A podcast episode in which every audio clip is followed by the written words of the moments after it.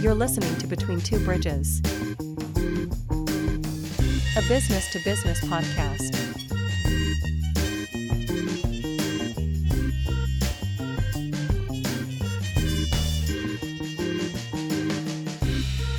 With your hosts, Anthony R. Destiny, Joe Ferrani, and Jerry Kenna.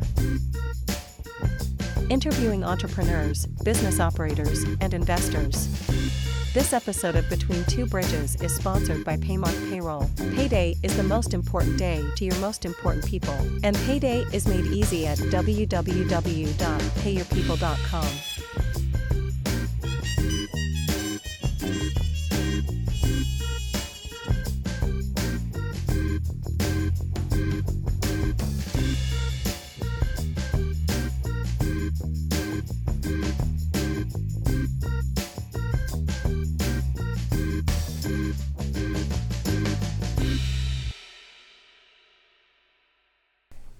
are with another episode of Between Two Bridges. I'm your co-host Anthony Ardesty on a small uh, contracting LLC. To my left, Joe Franny, uh, owner of a dry cleaners, laundry, and uh, manufacturing.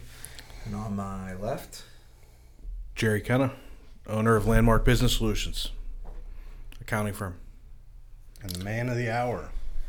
Cameron Yockey, I'm the owner of Horizon Homes Pittsburgh, Realty One Group Horizon, part owner of Plum Creek Realty, uh, and Horizon Washba. I was trying to think. Uh, I think this is my first time meeting you, but your name came on my radar. Uh, you sold my godfather's house out, and uh, he was he lives off of 380. Oh, yeah. Um, but he had a bunch of woods. I used to go out and hunt there, and then he told me he was selling, and I was like, "Well, who's selling your house?" And he's like, "This young guy, Cameron." I was like, "Why did you you know, why didn't you go with a normal?" Co-? He's like, "This guy got it." And uh, his name's Mike Wetmore. He owns uh, Oh, yeah. Rooter, Rooter up Yeah. in uh, It's very cool. so that's how you came on onto my radar. But as we were sitting down trying to uh, look for the best of the best, not to pump you up a little bit, but um, just judging your social media and, and what you got going on and just the rapid growth that you've been able to kind of pull off. We're just interested in kind of how you did that and uh, the nuts and bolts of it all and things like that. But I guess to start off, you know, starting at the beginning, what what was uh, I know you look up to your grandfather. So what did he do for a living? So he, uh, my grandfather actually, he owned a landscaping company, and um, you know he had owned um, one of you know at the time in the you know into the 80s, 90s, and into even the early 2000s. Um, you know they had owned one of the largest garden centers in the you know in Western PA.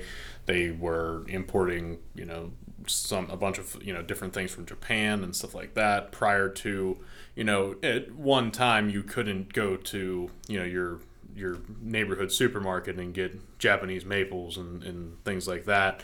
Um, they were, you know, essentially a distributor for them at that point, um, and they were doing a lot of that stuff along with, uh, you know, pottery and all kinds of different stuff that was, you know, unique items from from out of the country.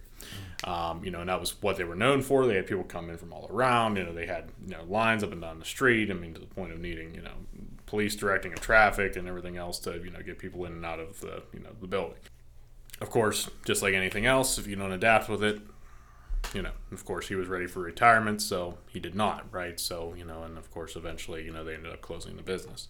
Um, you know, of course, that's, you know, much different approach and much different, uh, you know, much different, how do I want to say this? Much, much different environment than the business that I have, you know, chosen to be in. Um, you know, but of course, my whole childhood, he had always told me, you know, don't don't get into this. He was like, you know, you're it's the wrong it's the wrong generation. Don't get into this. Like, you know, which he was right. Um, you know, because you see how things have adapted and changed and stuff like that. It's a very saturated industry at this point. You know, that kind of thing. So, you know, he certainly wasn't wrong. Yeah. what was the name of his business? Uh, it was Stoward Landscaping and Stoward Garden Center was the you know, name of it. And, you know, like I said, the, the Japanese types of gardens and things like that was their you know that was their, Bread forte, butter. their special. Um, you know, he designed all of it. He laid them all out. He did all the architectural drawings for you know all of those you know plannings and stuff like that. You know, it's Probably so- pretty cool. You can probably go back and look at like some of his jobs are still there. People Absolutely. Yeah, I mean you can you can point out pretty easily one of the houses that he had done, and you know there's a lot of them around the you know the Murrysville area, Fox Chapel, Oakmont. Um, you know, a lot of the you know higher end communities was kind of where you know he did most of his work. Very cool. About your parents? Are they in that family business too? Um, yeah, so my mother still does work as a landscaper full time. Um, you know, and she is still in that business. You know, she still is under Stallard Landscaping. Um, you know, the only part that had shut down was the garden center side. The landscaping side is still open. Um, you know, because of course it's you know you can go to any place like I said and get plants, but of course getting somebody that actually knows how to plant them and maintain them properly is a much different, much different thing. Um, you know, so you know, as far as that goes, you know, she is still in that business. Um, my dad is actually um, he is a contractor. Um, he does not work for me or you know really work on my projects or anything like that. Um, but you know, he works in the union. Um, you know, so every once in a while he might do something here or that on a weekend or whatever. You know, every couple months or whatever. But um, you know, so but yeah, the the majority of my family isn't isn't in. You know, most of them are you know blue collar workers, things like that, not necessarily you know business owners. Well, Jerry can kind of speak to this, and I'll speak to it too. It's probably better sometimes to keep your family away from your business. um, we've both been in it with our families in one point or another, and sometimes it's good, and sometimes it could be real, real bad. That is for sure. So that brings us to you. The, you the oldest, youngest. You have siblings. I have a half brother, Okay. and uh, you know, I mean, we didn't grow up together. You know, whether that's fortunately or unfortunate, right? I mean, you know, we have a good relationship and stuff. But he lives about an hour away. Um, you know, and uh, so you know, we grew up in two totally different households, two totally different lives. You know what I mean? All that kind of stuff. Um, you know, like I said, we certainly get along and stuff, but don't uh, don't see each other too often. Yeah. So you're a Pittsburgh guy. What was uh, high school like? Were you into school? Was it into sports and uh, what into? Yeah, I mean, I, I guess you could say I was a little different in that aspect. Um, you know, so I did cyber school pretty much through all my years up through, you know, I went to, I think maybe kindergarten, that was about it.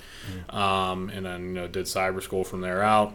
Um, I got into racing off road professionally whenever I was about 12 years old and just kind of kept going with it from there. So I raced professionally for about seven years between um, quads and side by sides. You know, was traveling all over the country and stuff like that. A lot of regional racing and you know local stuff like that. Um, you know, so which doing cyber school gave me the ability to do all of that. Plus, I was working full time by the time I was 16. What were you doing at 16? Um, so I was doing an array of things. Um, I was, you know, at 16, I got a job doing, uh, you know, off-road parts sales and things like that. Um, you know, and worked my way into a management position within, you know, pretty much a few short months.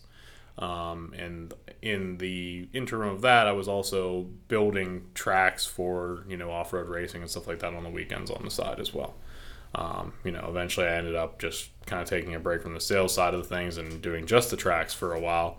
Um, you know, as I was building into my real estate career because I got my real estate license at 18. You just knew you wanted to do that right off the bat, or was there Um, any debate or other interests there? So, you know, I wouldn't say there was ever a point where I was like a teenager or anything like that that I was just like, I want to be a real estate agent, right? Like, you know, I don't know if that was necessarily where I thought I was going to be. I had a lot of friends that were going into like oil and gas and stuff like that. So, honestly, I kind of was considering that route. Um, but, you know, then I once I started, you know, learning more about real estate and everything else, which when I was about 17, I started kind of, you know, leaning that direction, right? You know, because I, I liked sales, I liked dealing with people and, and things like that. Um, but as far as like the, the power sports industry went, you know, I, I didn't like the, the ceiling of income I had. I didn't like the, you know, the very non-flexible hours, but for sure, um, you know, because it was like, not that I have any problem with working by any means, right? But the, you know, the, the hours are anything less than ideal um, between you know it's it's it's You're retail working. hours, right? Yeah, so you're it's working when you could be racing, right? Right. So, and, and not even just that, right? I mean, you didn't have any time to really have a life, right? Because I mean, you you know, you would you would start work at like ten o'clock, and then you'd work till maybe seven or eight, right? So it's like you didn't have enough time to do anything before work, really, that was worthwhile anyway. And you didn't have enough time to do anything after either. So, you know, I mean, it wasn't like it was a bad job. It just, you know, it wasn't my forever.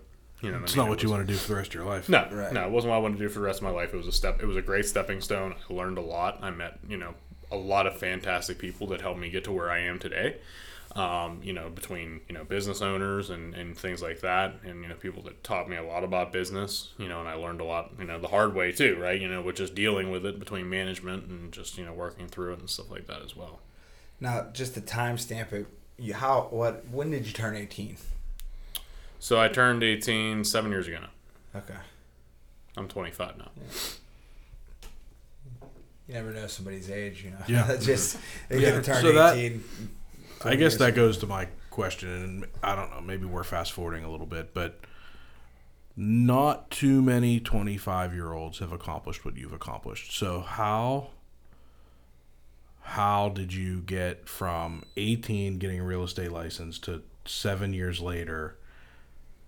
Uh, you have i don't know. I'm gonna jump the. I'm jumping the gun. get to the point. I'm getting to the point. You've got three brokerages.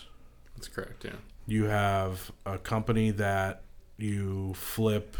How many houses a year? How many houses did you flip last year? last year I would say we probably flipped. I'd have to look to be quite honest with you, but I want to say that we were right around maybe like 17, 18, something like that. 17, 18 houses that you flipped last year. You have several rental properties.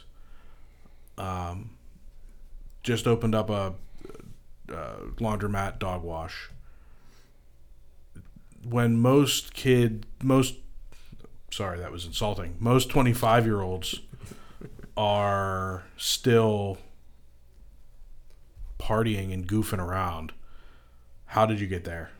So, I think the biggest thing is, is I mean, you kind of have to, if you want, if you want to be successful and, and you want to be able to do big things, right? Like, I mean, you, you have to block that stuff out. I mean, you know, whether it's good or bad. I mean, you know, like maybe I don't know. I mean, I never enjoyed that kind of stuff. So, like, the person who does, like, might look back on that stuff with resent, right? But you know, for me, like, I, I mean, I'm sitting here with you know nice aquafina water while there's certainly alcohol around me right like i'm not a i'm not a drinker you know what i mean it's not my thing um you know didn't never do anything you know even go as far as to try drugs or anything along those lines you know so um, you know, I I think it just kind of comes down to what your goals are. You know what I mean? And I'm not saying there's anything wrong with you know partying and, and having a good time and stuff like that. Me wrong. I like to have a good time. Right? I like to go out and do things and, and enjoy my life. But you know, I'm very uh, you know, I, I certainly don't need alcohol or anything like that to, to have a good time, right? You know, so to each their own on that. Um, but as a kid, um, you know, whenever pretty much from the time I was, you know, 18 and, and on, I mean, I was doing whatever it took to get me where I needed to be. Um, you know, I would work whatever hours I had to work. I would do whatever I had to do. Um, ultimately, what led to my success of where I'm at now is my real estate sales career. Um, because you know, without the commission that I made from you know all of the sales I've done and everything else, um, I wouldn't be able to get where I'm at now. Um, you know, because that's where all my you know all my funding came from to start everything up. I mean, I didn't get any loans, I didn't get any SBAs or you know you know this or that or So we can clear something up right now because I'm sure um, a lot of people. I'm gonna. Hit, it's a tough question. you can get me with that. I'm gonna hit it. I'm gonna hit you with it because I'm sure a lot of people look at your social media page and see the Lamborghini and see the success and go, "His parents have money." Did you grow up with money? No, I did not. Um, I mean, I certainly like you know. Don't get me wrong. Like I grew up in a single parent household, right? Like I mean, my mom did well for herself, right? But uh, you know, as a normal, you know, nine to five job. Yeah. you know, so no earner- family member bankrolled your No. success. No. Just to clear that up for everybody. I mean, you So know, you're good those- with numbers, Jerry. I'm going to ask you a question. Um, if you think that I didn't drink and party from the time I was 25 to 39, I think I could buy two Lamborghinis. I think you probably could. Um, yeah, but you know, everybody you hear that kind of stuff all the time, and and part of the reason, you know, I, you may know this. Some people know I did this. I did a podcast similar to this years ago, and called it the Real Entrepreneurship Podcast because I was tired of seeing people posting on Facebook this extravagant life and pretending like they have all this success, and then I'd they'd come in and I'd do their taxes, and I'm like, bro, like what are you doing? Um, so I there are a lot of those people out there, and so then I think and you end up with most people see the success at 25 and then just assume they put two and two together and they get their own answer to that question. So uh, that's why I want to clear that up. That I, you know, I know because I've seen it and I've done. I've been working with you for what three, four years now, mm-hmm. and um, you know, I've heard people say, I mean, he's got. I mean, his parents had money, right? Something, you know what I mean? Yep. And I, you know, and and I've also had people that have assumed that it was a rented Lamborghini or that uh, the success wasn't real. It was all just fiction on Facebook. And uh, I don't share people's financial stories, but yeah. I have shared with, well, there's a lot of people on Facebook and on like these real estate groups that are full of shit. Cameron's not one of them. Um, I have a tax accountant reference check on the on the podcast day. yeah. um, yeah. So I mean, timestamp uh, that. Yeah. yeah. so when he needs it, he can just pull it out. Can't go anywhere now. Yeah. Um, no, but there's a lot of that bullshit on on social media, and uh, that was something that when we started this, I thought I'm gonna ask him because we've never really talked about your history. Right. I don't know about your family. I knew that you lived in a, you grew up in a one one parent household and that your mom raised you, but um, you know I didn't know whether or not you started with anything. I assumed not because I see what you do. So, you know. Yeah, I mean, you know, I mean, I grew up, you know, I grew up in a household, right, that, you know, you certainly weren't going to, you know, when I was 13 years old or 14 years old, sure, if I wanted to go out with my friends or this or that, like, of course, my mom was going to give me a, a $20 bill to go get some food with sure, or this yeah. or that, right? Like, I mean, I didn't grow up deprived by any means. Like, I Absolutely. had an awesome childhood, and my mother did everything for me that she could, you know what I mean? And I'm very grateful for that. And she certainly had a big part on, yeah. you know, my success, yes, because she was a very good role model. But know, nobody put a million dollars in a bank no, account and said, no. Cam, get started. I, I, I, wish. I'd be a lot further ahead, and I would, yeah. I would hold that headstone. Both with pride because you know mm-hmm. I'd be okay with that. but unfortunately, that was not that was not the case for me. Yeah. I did have to work for it, and you know, but you, you learn a lot without yeah. a doubt from working for it. Um, you know, and I think it does come down to you know the, the truth is is you know like you hear a lot of people you know do say like you know oh well you know it must be nice or this or that right like you know yes sure you know social media can make things look great right but like you know they're not there for the sleepless nights. They're not there for the, the stress. They're not there yeah. for the you know you know. Yes, I may have you know more success than some 25 year olds, sure, but you know I can assure you that they probably have a lot less gray hairs than I do. Um, you know, so I mean it just kind of you know, but you you know you pick your way. You know what I mean, and it's and it, you know for some some people you know their their time of you know growth and that isn't at 25 it's at 35 or it's at you know this point or that point. I mean mm. there's no right or wrong to it. It's just no. you know no but people, people jump people jump to conclusions whenever you're sure. 25 and you know i've i've i mean i'm 39 and i still have people that i feel like underest- underestimate me and i can't imagine. I mean it, you know to a point I don't know. I go back and forth about the whole underestimating thing. I have clients that love to be underestimated, underestimated, and I mm-hmm. they love when they make a big move and people go, "How do you do that?" Um, love it, and I get that, and I kind of like that too. But at the same time, whenever you're not treated, you go into a deal and they treat you like you're just some dumb kid. Man, mm-hmm. is that frustrating. Yeah, which is definitely you know it's something that I dealt with for a long time. You know what I mean? And I don't necessarily have that too much anymore. You know what I mean? I think it you know just because we're the impact we're going for is very small community stuff like that. I yeah. mean, a lot of the people kind of know and, and see it at this point of what we're doing and that we're you know capable of achieving it.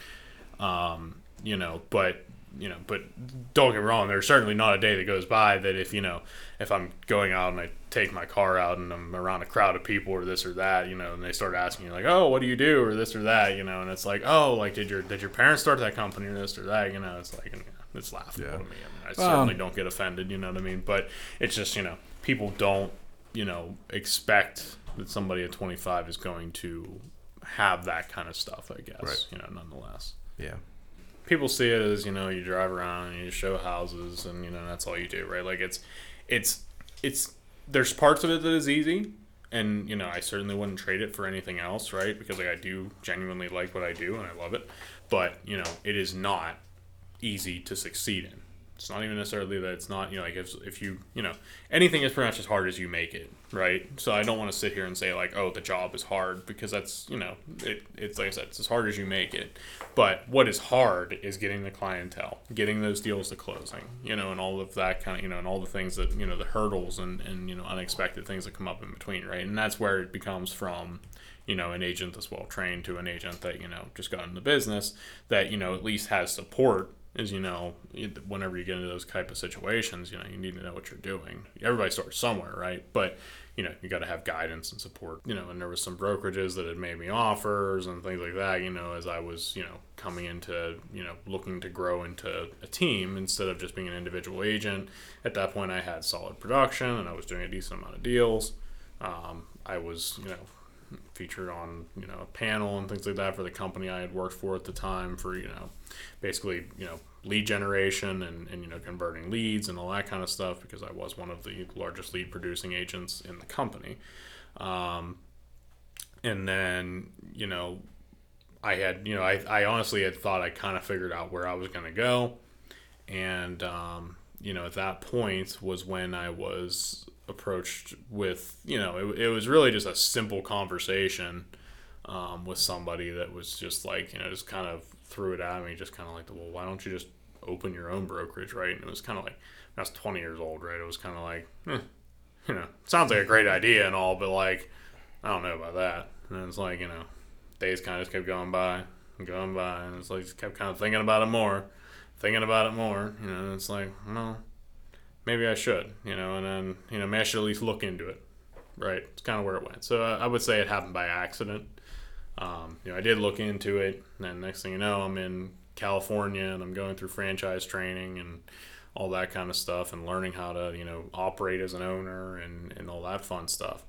Um, so I went through all that, came back to Pittsburgh with the outset of, you know, hey, now it's time to find office space. Now it's time to do this. Now it's time to do that, you know. So, um, you know, and of course, not long after I did and found a space in Murrysville, which was our first office location. Small little office, you know, 1,400 square feet, um, which is, you know, decent size, right? Yeah. But, um, you know, we, we certainly outgrew it. Um, you know, we started out, I mean, you figure I started out as, you know, I was fresh, had no agents with me, right?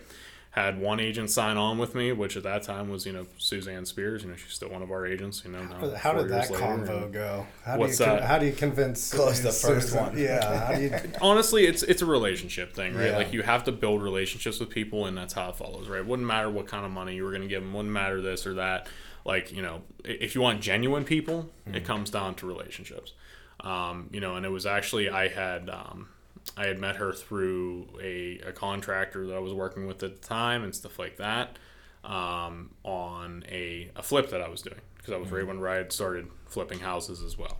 And it was very first flip just opening the brokerage like all of it was fresh all of it was new um, you know and she was getting her real estate license. And uh, you know she was you know she she was attracted to the you know the new brand that we were bringing into the area and just you know what it had to offer and stuff like that and sure enough you know we we went to it right you know and she joined very quickly after we opened um, she pretty much directly became a very solid producing agent um, you know through us working together and you know getting her you know training and all that kind of stuff you know through me and everything else um, you know, she is actually now a mentor within my company and helps uh, you know new agents with with development of training and you know and things like that. You know, and she does very well with it. Um, you know, so that's you know that's kind of how the development went, right? And then it was like you know, a couple months went by, we brought on number two. A couple more months went by, now it was like three, four, five, six. you know, kind of came into the play, right? And it was like after that, then it was like every month. Susan growing a had some little more. competition then. What's that? Yeah, then we then we start growing a little more and a little more and a little more, and uh, you know, and then you figure it was probably like the two year mark. I think is when everything's really kind of, you know, really kind of took off. Um, you know, because it was like it was long enough at that point that it's like okay, they're here. They haven't, you know, they haven't fizzled out of business yet within the first couple months. You know what I mean, and stuff like that. Um, you know, so you know, you figure fast forward to today, we sit at you know 129 agents um, with three locations. You So that that's the one realty group. That that is a nationwide company, correct? it is yeah, And, yeah that's Realty what you One went to California nationwide. to learn to bring here. Correct. Yeah. So so people at Coldwell Banker, Howard Hanover Post, like they're never going to make it, right? I think that world's changed a lot. I remember, I mean, years ago, I feel like if you didn't have a Howard Hanna sign in front of your house, it was like, wow, phew, they're not working with Howard Hanna. You know, I feel like there's, I think that's kind of changed, and I think that these like smaller brokerages um, seem to be moving houses just as well, if not better, than Howard Hanna and Coldwell Banker and those kind of places that are taking huge portions of the commissions off of the sellers. And I think there's a lot of agents that are leaving those at brokerages for these, I don't know, boutique brokerages, these smaller brokerage firms. I don't know. Maybe I'm way off. So here's basically the easiest way I'll put this, right? And like, and I admire every brokerage's way of running things and, and the way they do things and stuff like that, right? So like, I would never talk down or you know or bash another brokerage or something along those lines, right? But um, you know, and, and there's the right brokerage for everybody, right? Like, I mean, it would be a stretch for me to sit here and tell you that like my brokerage is the perfect place for every single agent in the business. You know, I mean, like, sure, I would love to be the right brokerage for every single agent in the business, but that's not the case, right? You know, we attract the people that we want to keep. Um, you know, and that's and you know, don't get me wrong, we do things a little bit differently, right? We don't hire every single agent, and we are also, you know, we will fire agents in the situation where it is necessary. Um, a lot of brokerages, it's just an open door. Pretty much anybody can join. There's no, you know, ands, ifs, or buts about it, right? You know what I mean? But, you know, we want to uphold, you know, the best reputation in the business um, with having the most professional, well trained, you know, real estate professionals that you can have. Um, now, with the, um, with that being said, you know, as far as the brokerage game in general, right? Um, you know, just like any other industry in the world, right? Like it's always going to adapt, right? You know, so like things are always going to change. Um, it is, you know, the it's the the blockbuster to Netflix effect. It's the you know the brick and mortar store to the Amazon effect. You know what I mean? It's it's one of those things where you know if you don't adapt and you don't change, you're going to get left in the past. Um, you know, and unfortunately for some, right? Like I said, I'm not naming any companies, this, that, the other. You know, they maybe have not adapted to what is popular in today's world of the real estate brokerage realm. Um, and it's not just our company, right? Like there is a lot of, you know, there there are other options, you know what I mean, that have come into play that are, holding a more, you know, whether they're just more trendy or this or that or whatever it may be, um, in the business. Um, a big thing that does set our brokerage apart, of course, is just that it is 100% commission. So they just pay a small transaction fee per transaction. Um, so they're not on a commission split, whether they're a brand new agent or an experienced agent. You know, we do have a structure for them that they're on that is still super favorable to the agent when they're part of the mentorship program because we charge a fee to them that goes directly to the mentor so that the mentors are you know enticed and game, you know yeah. correct. Yeah i mean the mentors certainly have to have to make money for for their efforts and stuff like that. And it's only it's it's a win-win on both sides right? Because it's a motivational thing for them to to be able to you know move forward with it. And you know most brokerages even if they have a split you're probably still going to pay for a mentor on top of the split you know? So it's a very favorable setup for the agent. It's a very agent focused company It's good. I mean, agents make you money, right? So you were how old when you uh, first opened up the brokerage? 21. So we signed when I was 20, um, and I was 21. Yeah, whenever I whenever I opened, I think when I went to the first um, conference for the company, it was in Vegas, and it was like four days after I turned 21. So, um, you ended up buying a Lamborghini. nope, didn't buy a Lamborghini that fast. I think I think I got my first I got my first one when I was 22. I The think. yellow one. Yes. Yeah. Bought a yellow one. Certainly wasn't anything fancy compared to what, you know, I have now or anything like that, right? I mean, I always got something a little bit nicer each time I went up. But I always bought them to make money on them. I mean, it wasn't like I just bought them like just to like. I, sure, I bought them to enjoy them, right? But like every single one of those I bought, I was buying it be, at a price that I knew I could sell it and make more money, and I did that three times in a row. Um, you know, I mean, I was making you know enough money to certainly make it worthwhile. On top of the fact of, I mean, even if I made no money and I just sold it again, right? I mean, I had the car for the free enjoyment then at that point, right? I mean, you know. Um, but no, I mean it was a it was a profitable thing for me every single time. You know, what of course, Jerry tells his wife when he buys Corvettes. Amber, just so you know, now it's out there. but you did make money on the last Corvette, right? I did. All right, you'll make money on the next one too. So it's not a lie. We'll see. Just fun to take. Definitely stabs. gonna enjoy it. I remember when you picked me up in your in your last one. Yeah. So it's a different experience being in those cars. Mhm. Had an opportunity to drive like a super Porsche in New Orleans, and it's fun. Uh, I'm not a fast car guy because I'm not responsible. But it's fair enough. so Seems like you were pretty clear cut on, on chasing your goals. What were those at 16, 17, 18 years old? Was it the life you have now? Was it having this, you know, multifaceted income approach? You have several certific. What's a military relocation professional? What is that? So it's basically as a um, you know as a real estate agent, you have the opportunity and the option to take different courses and things along those lines that give you different certifications and designations within the business to um, further your education on those topics, and you can get certifications for doing so.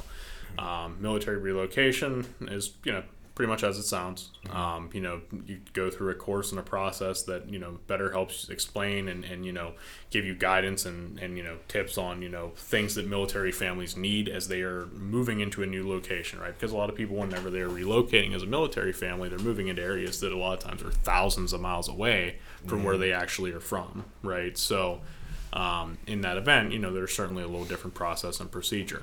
We sell a lot to a lot of military families that may never see the home before they buy it, Yeah. um, other than, you know, just like FaceTime videos and stuff like that. Um, and that goes for just relocation in general, right? I mean, you know, we do a lot of relocation. Um, you know, I've had plenty of clients that, I mean, you know, have bought some very, very expensive and nice homes or, you know, or not. Um, that, uh, you know, they never got to set foot in until you know, either the day they closed on it, maybe not even until months after they closed on it, you know, just depending on their situation and where they were and stuff like that. You know, because if they're military relocation, a lot of times they're on a, you know, they're in a, on a base or somewhere else, you know, I mean, some of them are moving back from a tour or whatever it may be, you know, they might be coming from out of the country.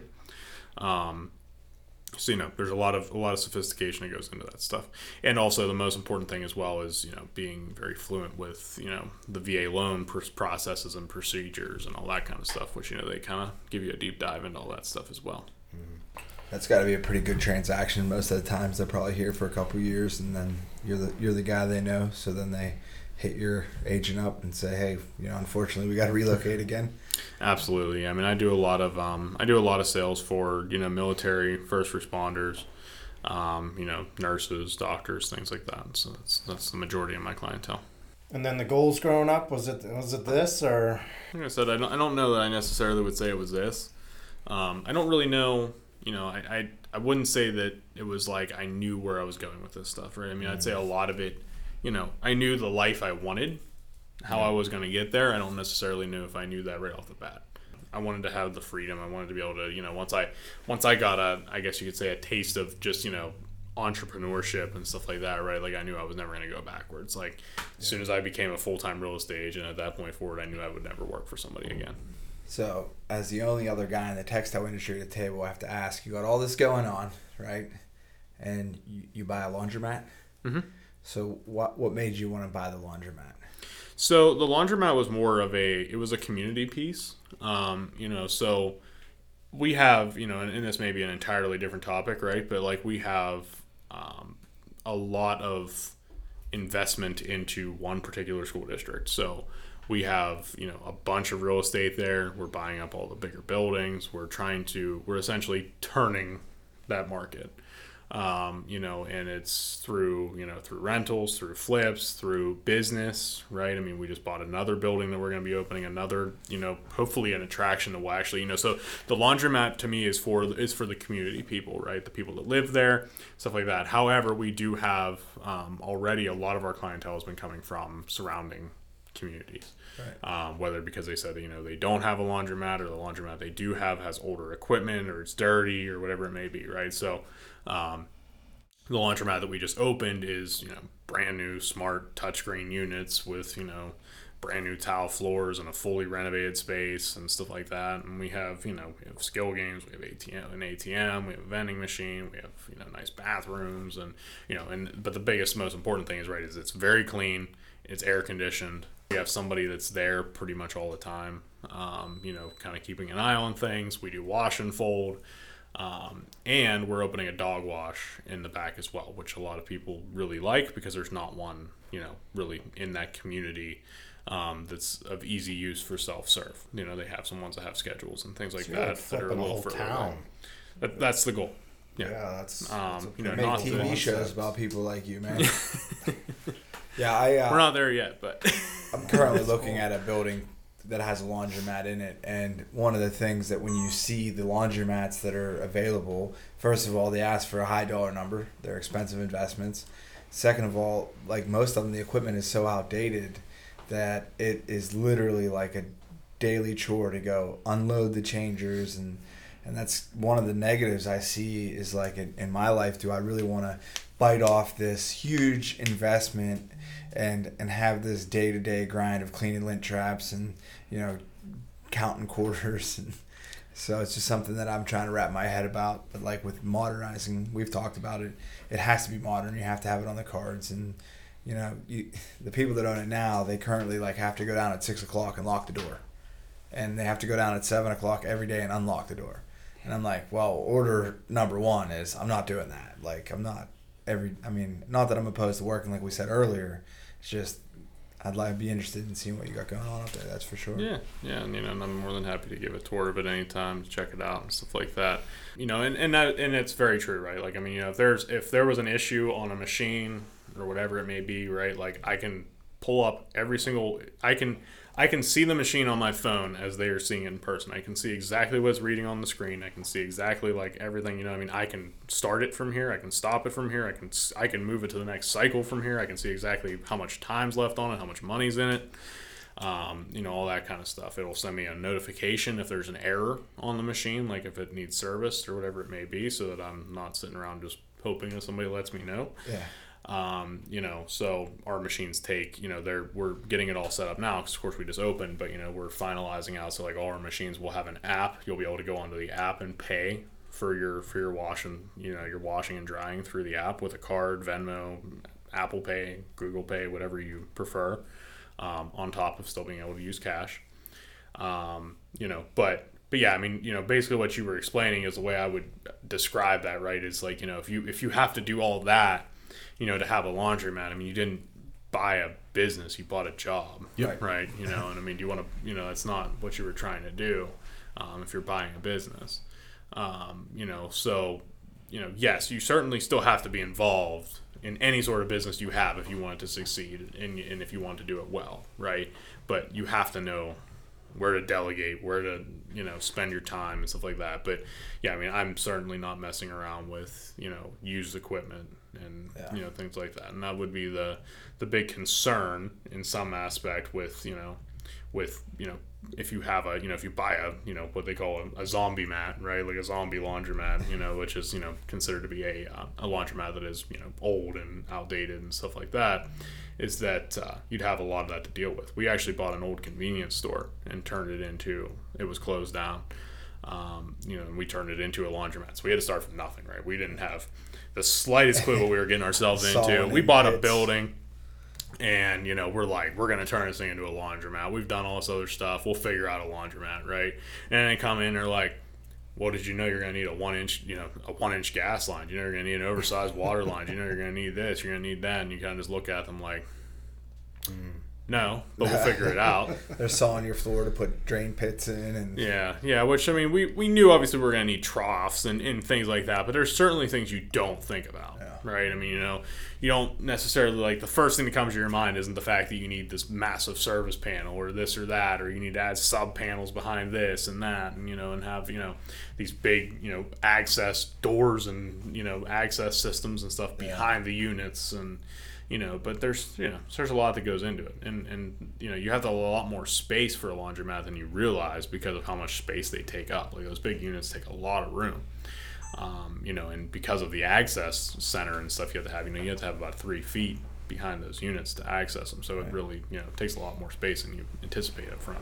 Yeah, you'll be able to take the whole drum out and do all that stuff from behind the machine. Yeah. Yeah. And then like I'm looking at buildings. I've always looked at buildings to move my location, and like first thing is, is a lot of places don't have three phase power, Mhm. and it's like it's a significant investment just to bring Yes, a building to three phase power. Yep. So and a lot of time time because you have to depend on the electric company permits, company yeah, permits. Duquesne Light. Yep. So I mean Duquesne Light will be really happy to give you power, more power. Yeah, they'll do it for free, But but it's but it's a lot of time. Townships, yeah. Yeah, it's a lot of time because they've got to wire it in. They've got to, especially if they don't have it close. Uh, I have a client that converted an old bowling alley into a manufacturing facility, and it needed three phase power, and it the closest one was three quarters of a mile away. They had to run all new wire. I mean, it was a big deal, and like I said. Uh, Duquesne Light is obligated to do it at no cost because they have to provide you the power. And uh, like you said, they'll be happy to do it because they're going to charge you for it uh, on the back end. But it took a lot of time to get all the permits and get everything going and get get it done. So it takes a lot of time. Do you do no quarters? No, we do quarters. Uh. Yeah. hmm We have the change machines and the ATM and all that kind of stuff. So But a lot Yeah. of people have better we, options. we certainly encourage cash, right? But it's not, you know, it's not necessary. Yeah. We want to make sure that uh, you know we're not turning away any customer. You know. Encouraging cash to save yourself in credit card fees Of course. for the IRS that's listening. Or or like the credit card processor in the room that could get you a better rate right. for the customers of Landmark Business Solutions. Yeah, exactly. Yeah. Obviously, we're not hiding cash. Yeah, Who would do that? no, who would ever do that? Well, I don't even touch cash anymore because it's very, very dirty, and I am officially out of masks as of last quarter. You just have the one that's left on your face, right? That's Yeah, it. just a beard. It's a filtration system, definitely not government approved. Yeah.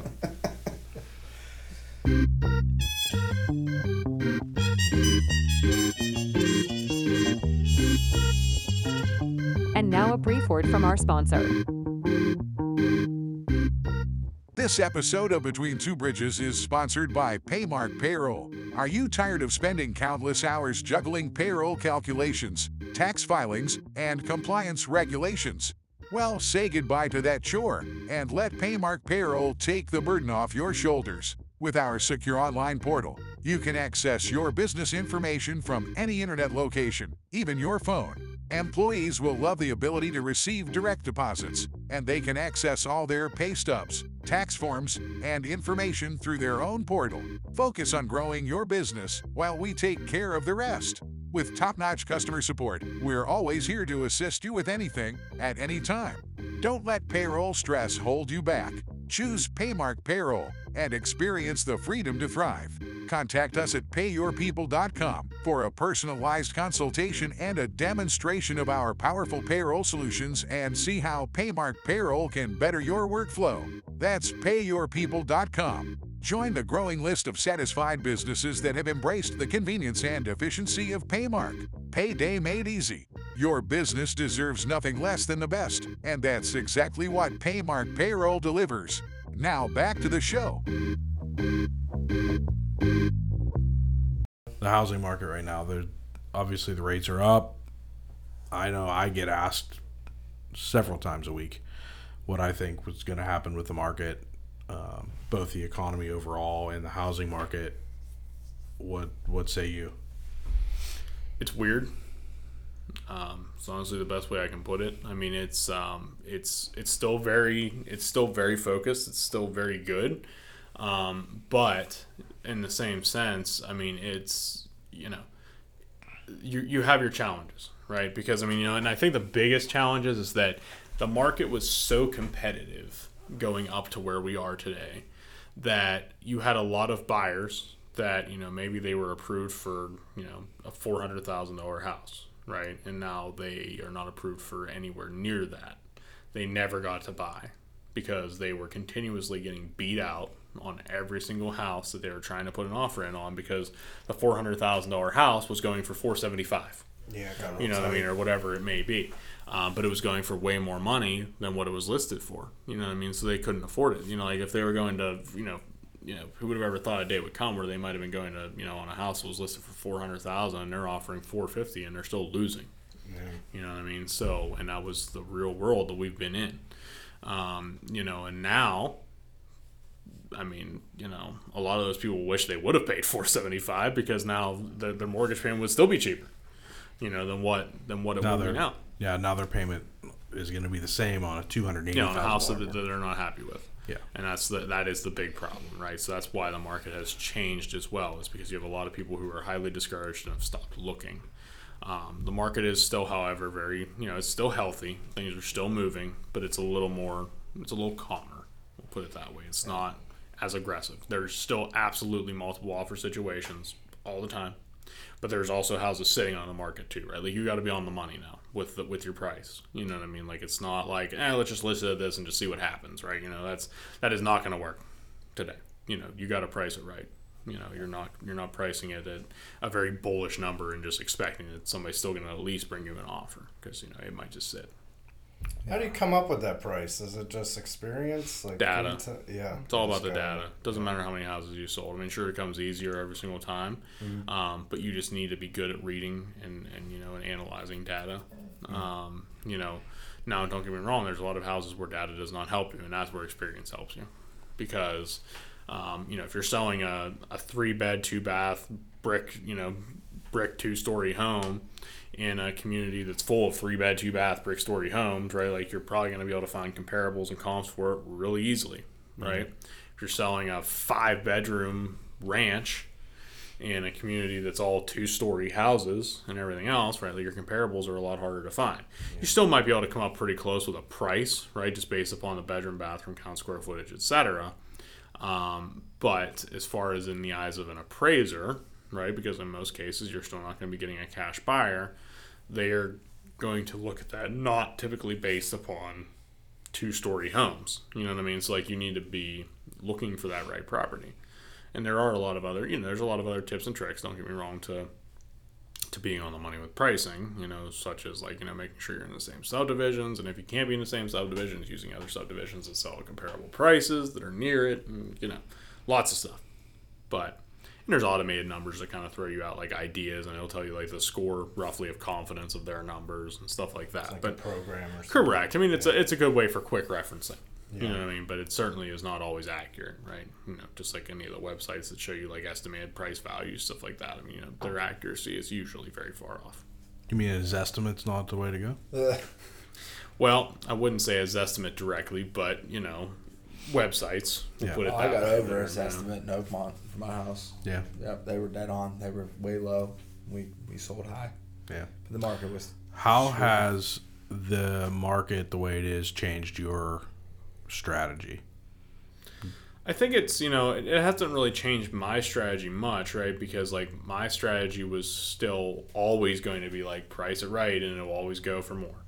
Um, you know, when I say that is if you price, you know, if you price something super high, no matter what market you're in, it's still going to hurt you.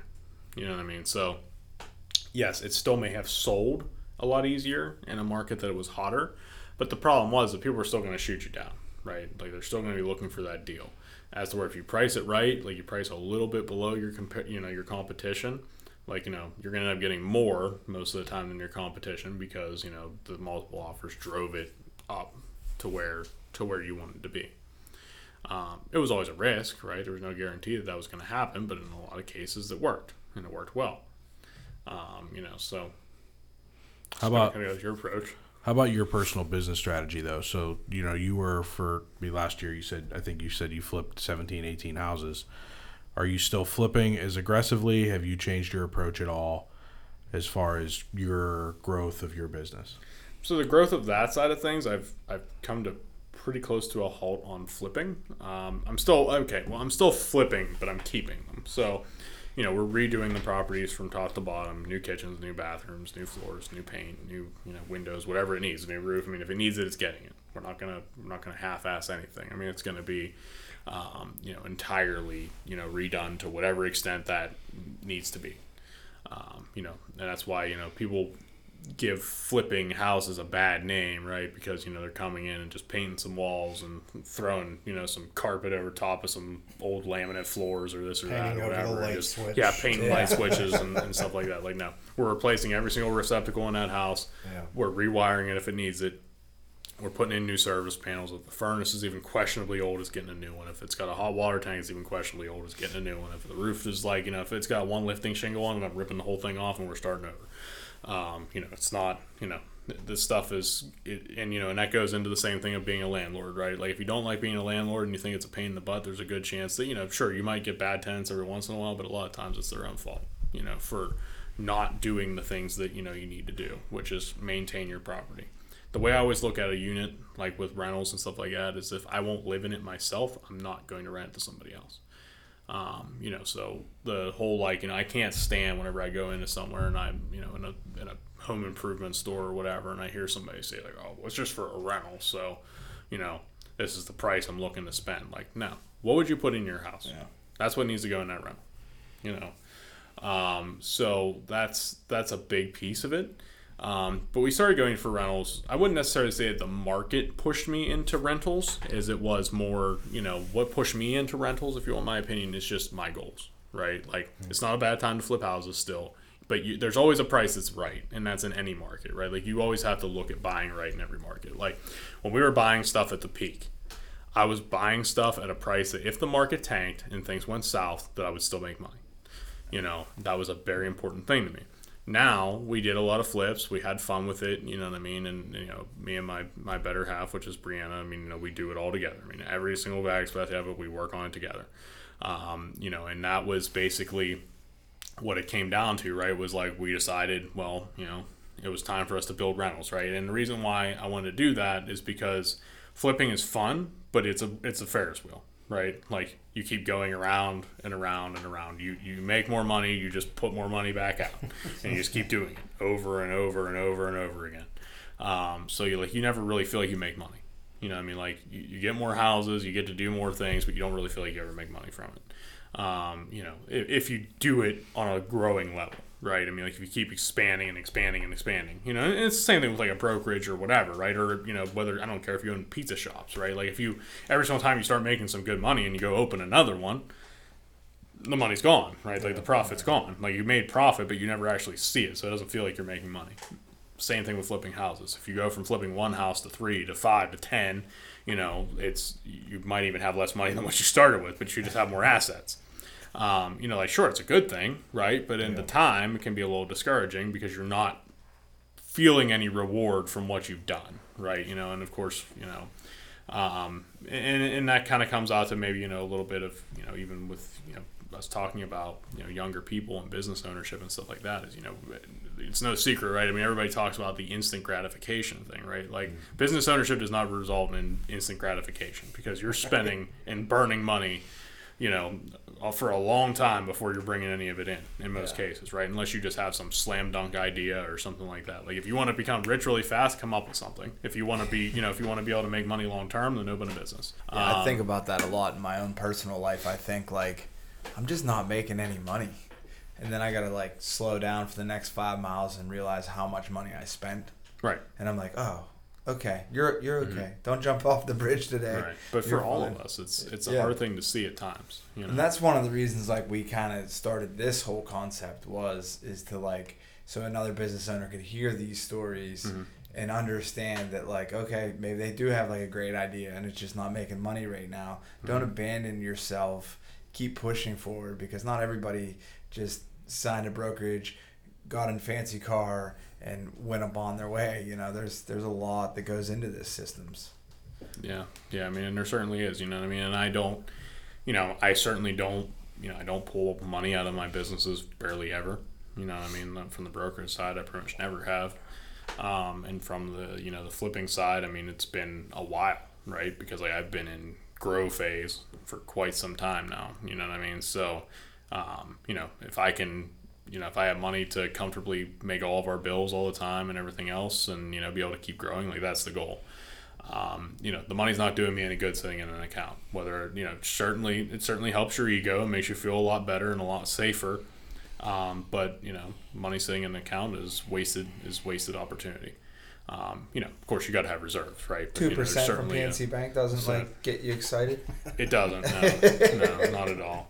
Um, you know, so that's those are all big pieces of it. But but fast forwarding back to the rental side of it, the reason why I got into the rental side of it is because that gives you the opportunity to jump off the Ferris wheel, right? So like, if yes, I am going to continue to keep spending money and spending money and spending money as I keep buying more rentals. But if I stop flipping houses tomorrow and I say I'm done, right? Like the money stops. There's no more money coming in, and I'm done if I have rentals, right? So like if I have 50 doors and let's say even you know even on the low side I'm making $250 per door, right? I mean, you know, you do the math, right? You know, if, if I'm profiting $250 per door um, on 50 doors, if I stop tomorrow, I have something to show for it, right? And on top of that little bit of money I'm making per month on each unit, I now have all of that all of that real estate is now building me equity just for owning it, right? So in 20 years, if I don't, you know, maybe I'm taking, you know, I'm funding my own capital improvements just from the money I'm making and stuff like that, and I never touch the mortgages, right? In 20 years, I could have 50, you know, 50 doors that are paid free and clear, and you know, I'm not, you know, I have no debt on them, right? So now they're just straight cash flow. Sure, maybe I might update them again or whatever, but you know, at that time, I have that decision to make. Um, or, you know, there's the approach that a lot of people do, which is five to 10 years, they take the equity that they have built in those units and they use it as a refinance and they go and buy more. That's an approach that works for some. I don't know if that's necessarily what I want to do. I kind of think I like the idea of, you know, just having enough real estate that, um, you know, eventually to when it's free and clear, that it's just a consistent, you know, it's guaranteed money all the time and just kind of continue that route. But, you know, that's how I feel today. Who knows about tomorrow, you know? So you haven't touched the equity on anything. You haven't had to. Well, as far as I mean, I guess that's a trick question, you know, because I mean, we're of course we're not. It's not like I'm able to go out and buy all these rentals and stuff in cash. I mean, I'm certainly, you know, I, I wish I had that kind of money, but you know, that's not, you know, it's just not feasible yet, right? So you know, we're buying a lot of it with private money and hard money and stuff like that, and then we refinance, mm-hmm. and we're you know now we have a mortgage at you know a seventy five percent loan to value, so we're certainly not upside down on them or anything like that. Um, but you know we're re, re, you know refinancing at 75% LTV to lower the interest rate, get off of the private or the hard money, and move that money into our next project. Um, however, with that, you know, so like what I'm getting at is you figure if I have a 75% LTV loan, that's a 20 year, you know, like pretty much almost all investment loans are usually going to be 20 years, right? So in 20 years, if I don't refinance again and pull out on that equity, now that property is paid free and clear and I have that property sitting there. Or if I make extra payments, right, I could speed that process up even more. And maybe I get to the point to where it's like, you know, if you're doing well enough, it's like start chipping in enough on those payments to where you're next thing you know, now you only have 15 years or 12 years or whatever. Um, you know, which is a, you know, that I look at it that way because I chase financial freedom, right? Like I don't necessarily, you know, like sure I I'm sure I wouldn't have an issue to own a hundred units or you know whatever it may be, but you know I certainly don't, you know, if I can make more money by having 50 that are free and clear and I don't have to worry about overhead and mortgages and everything else, like that's preferable to me. Yeah. Think about the people that had 50 properties coming into this increase in property. Mm-hmm. A lot of guys probably got flushed and just left. They're just financially free, just chilling. Yep. we're just a little. I mean, you're a little younger than us, but we're all just we were just like a little bit too young to understand that. But I know some guys that were like cabinet builders that had like five rental properties back in the day. you know, it's like dude made thirty six thousand dollars a year and was buying properties for six seven grand. He's turned seventy five. The housing market went crazy. He sold them. He's living in Naples, hanging out. You know. Uh, you talked about your better half. How's that? How does that work dynamic go? Is she the boss, or like, is there rough days there? I mean, just like anything else, right? You're Yeah. certainly going to have some disagreements and bumps in the road, but I mean, it's you know, overall, I mean, we you know, we handle everything professionally. We try to keep it all kind of, you know, to some extent separate, right? You know what I mean? And you know, we get along very well. Um, you know, we work together very well. Um, you know, there's certainly always going to be things you don't see eye to eye on, right? But I mean, you know, we always come to an agreement on it. You know, and it's it's just simple business relationship, you know, as far as that kind of stuff goes. But we work very well together. Um, you know, she works in it every day, just like I do. You know what I mean? Um, you know, so it's uh, you know she covers. You know, she's usually doing a lot of the. She's doing a lot of the flip side of things. You know, I mean, handling, making sure things go right, designing places, taking care of it all. Um, you know, as I'm, you know, doing a lot more with the brokerage growth side of things and stuff like that. I mean, we're both involved in both of them. Like she helps a lot of the agents with things. I help with the, you know, the contractors and things like that. And I think it's just kind of one of those things where it's like if something that she does well, then she's probably gonna, you know, take care of that part. If it's something that I do well, then it's something I'm gonna take care of. You know. Um, you know, and of course we have our staff too for the things that maybe we feel like we're both not a strong point in. You know what I mean? That's where you hire. Yeah, I think the other thing with like relationships like that is trust. Mhm. You know, like I remember when I first was gonna buy my business, my my wife just trusted me. She was like, "If you think it's the right move, go ahead and do it." And then we've done some things since then, and it's like she just trusts me, and that's that's comforting. So like when you get in that environment, you trust each other, you know, push each other a little bit, you know. So that's cool that you guys get to do that on a daily basis and make it work. Absolutely. You mentioned uh, financially being financially free. Is there, uh, is there, I guess, a, a deadline on that? Are you trying to retire at forty, or do you see yourself doing this forever? Or I don't know. So for me, it's like ahead? I mean, retirement to me isn't necessarily a goal. I don't know that I really have a thing that I'm like I ever really want to like retire. Mm-hmm. Right? It's really more about having the ability to do so for me. Like you know what I mean? Like whether you know I voluntarily want to retire or you know I mean of course you know we're all here on earth today with the thankfulness of staying healthy and, and you know voluntarily you know so you know it certainly would be nice to always have that position to where you know whether you don't want to do it anymore or you can't do it anymore, you know, that you're always going to have that, you know, you're at that point financially free enough to be able to, you know, to walk away from it if you had to. All right, so you're 25. You've been flipping houses. You have brokerages. You're you have rentals. You're deep into the real estate world, and I I know that there are a tremendous amount of people that want to get into the real estate world. Some of them will never make it. Sorry, um, I've seen it where people think I'm going to flip a house. I'm going to do this. I'm going to do that, and man, is it harder than it looks. Um, it is not easy, but with that being said what's your best advice for somebody that thinks that they're going to buy rentals, they're going to buy some flips, they're going to they think they want to get into real estate. And and the advice more for, you know, this isn't advice for the guy that thinks this is get rich quick cuz it's not and we can just skip that part. But for somebody that's actually going to put in the effort, understands, wants to learn, is actually going to put forth, what's your best advice? Best advice is, you know, like you can't put yourself short in any aspect of the process, right? Like know your due diligence of what you're getting into.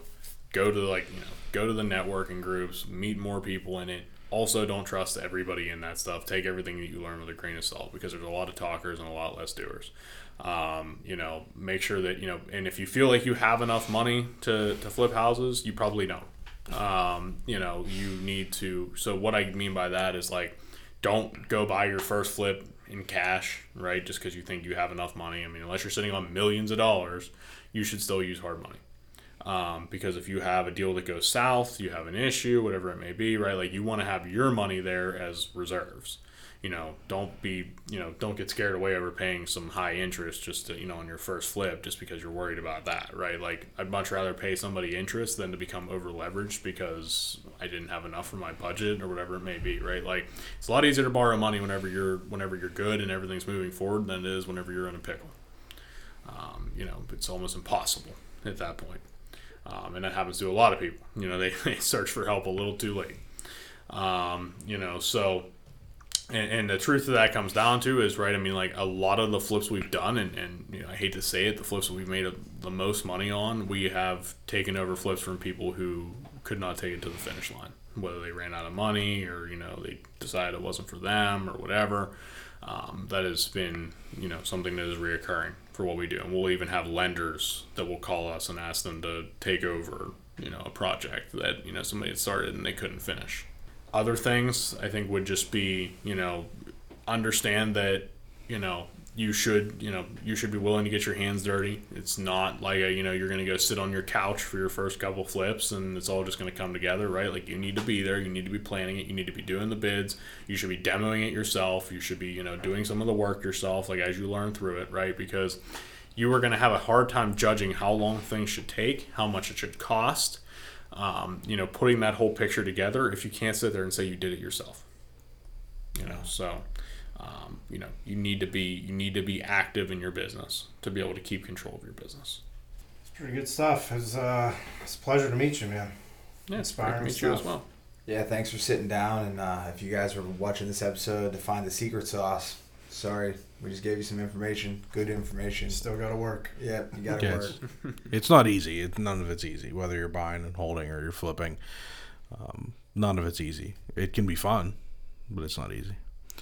So, Take us home, man. uh, we need. Uh, how can people get in touch with you? Links, They can get In Website. touch, yeah, I mean they can get in touch with me on Facebook, email address, Um, anything you know, like. There's yeah, I mean, Instagram. They can you know reach out to my email, which is Cameron Sells PGH at gmail.com. Um, you know, so that's usually the best way to reach me. Or you know, like I said, Facebook's always easy too. I mean, you know, of course, sometimes it can take a little while to get back to people, you know, just because of the volume of messages and stuff like that. You know, but we certainly try to get back to everybody as soon as possible. All right, man. Thank you very Awesome. much. Thanks. All right. Thanks. Thanks, man. Thank you. Thank you for listening to Between Two Bridges, a business to business podcast. Find and follow us on your preferred podcast streaming platform. Like and subscribe, and leave us a rating and review. You can join us socially on Facebook, Instagram, TikTok, and Twitter. Yes, we still call it Twitter. You can email the show at info at betweentwobridgespodcast.com. Until next time, make it till you rake it.